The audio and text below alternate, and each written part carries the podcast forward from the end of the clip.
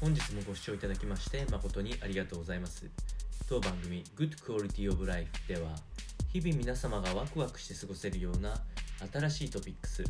やヘルス関係の論文等を参考にしながら情報提供を行いますのでぜひお聞きください。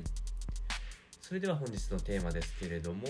えー散歩が心身を良好にするといったようなお話になっております。えこちらのお話はいくつかの研究機関のお話を合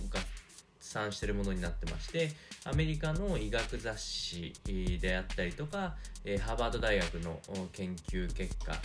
えー加えて、えーとイギリスで行われた大規模な実験とかも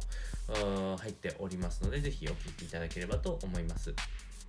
えーまず大きなテーマといたしましてはあ散歩に関して、えー健康面のメリットがあるんですけれどもこれの目安が、え1週間の間に合計150分以上の散歩を行うことが健康につながるということが挙げられております。このお話はアメリカの医学雑誌、えーであるアメリカン・ジャーナル・えープレベンテイティブ・メディシンというものから上がっていて、えーまあ、結構大規模な実験で、えー合計13万人近い14万人近い、えー大規模な実験で13年間、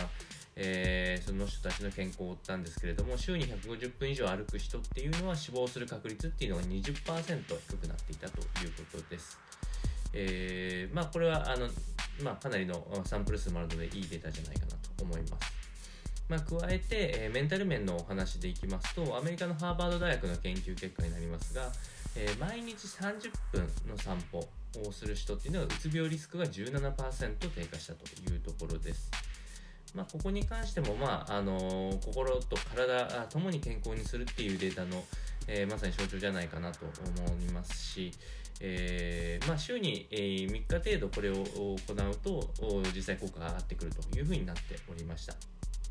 で、えーまあ、このように散歩のメリットを伝えてきたんですけど何がいいかっていうと他のフィットネスにフィットネスに比べると、えー取り組みやすいっていうのが一番のメリットだと思います。始めやすくて簡単で、えしかもお金がかからないというところで、えーまああのこういう自粛期間にはなるんですけれども、まあ、少しこう体を動かしてみたいなっていう人は散歩から始めてみてはいかがでしょうか。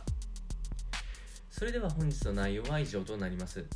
この番組の内容が少しでも面白いな。気になるなと思っていただいた方は是非チャンネル登録またはフォローの方をよろしくお願いいたします。それではまた次回の放送でお会いしましょう。本日もご視聴いただきまして誠にありがとうございました。